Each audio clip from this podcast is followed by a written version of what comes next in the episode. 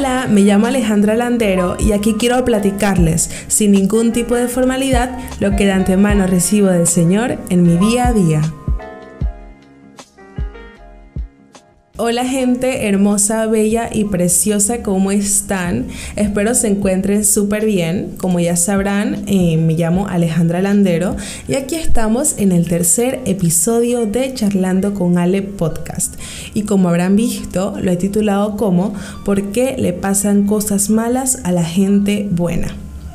Bueno, estoy segura que muchos de nosotros hemos escuchado incontables veces el si Dios es bueno, ¿por qué le pasan cosas malas a las personas buenas?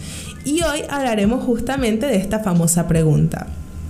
Antes que todo, debemos tener claro que no hay gente buena en el sentido completo de la palabra.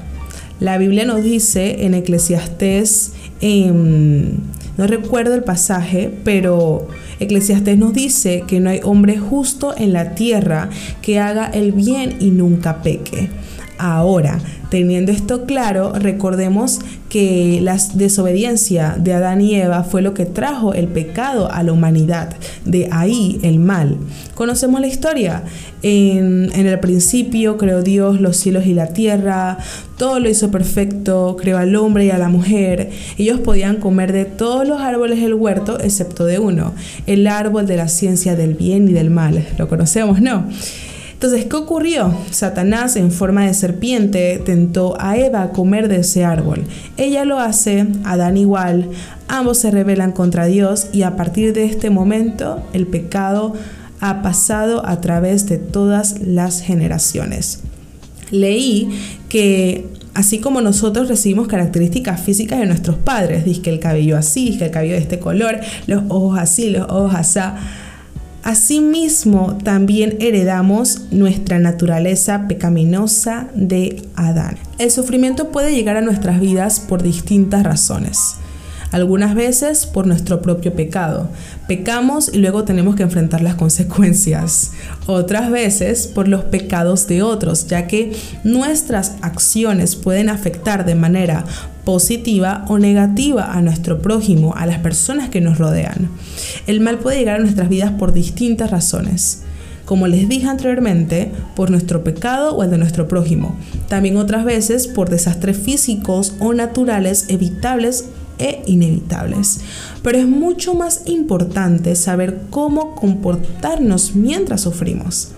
En el episodio anterior hablamos de la historia de Job, cómo él, siendo un hombre justo y temeroso de Dios, sufrió muchísimo, mas nunca maldijo a Dios. Al contrario, se mantuvo firme en sus convicciones y confió en Dios hasta el final. Y por cierto, los invito a que se escuchen el episodio anterior intitulado como Fe, Paciencia y Resistencia. Ahora sí, continuando con lo que estábamos hablando. Dios es soberano, por lo tanto, obra como quiere, cuando quiere, con quien quiere y nadie le puede decir nada. Es algo que tenemos que entender. Entonces, ¿cómo nosotros, siendo seres humanos totalmente imperfectos, comprenderemos los designios de un Dios perfecto?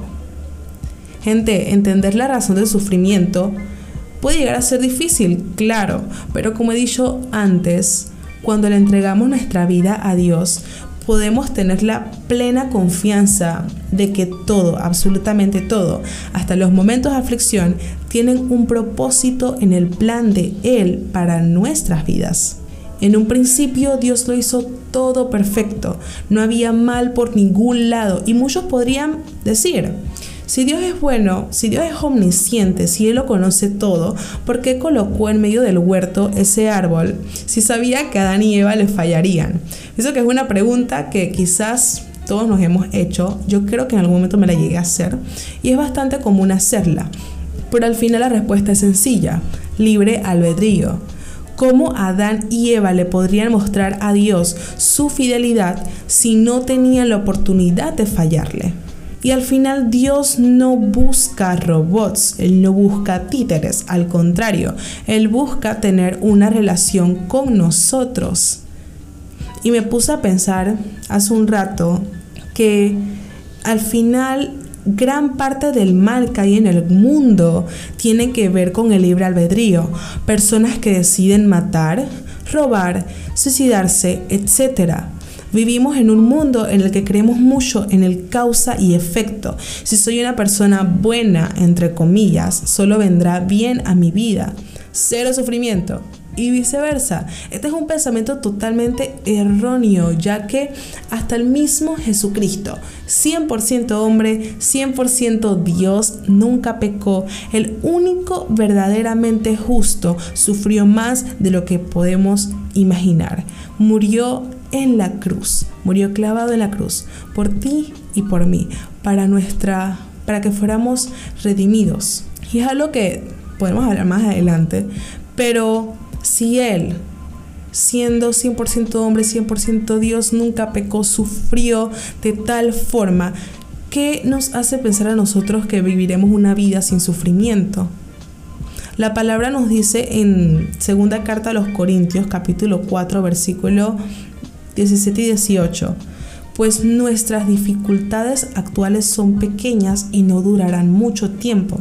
Sin embargo, nos producen una gloria que durará para siempre y que es de mucho más peso que las dificultades. Así que no miramos las dificultades que ahora vemos. En cambio, fijamos nuestra vista en cosas que no pueden verse, pues las cosas que ahora podemos ver pronto se habrán ido, pero las que no podemos ver permanecerán para siempre.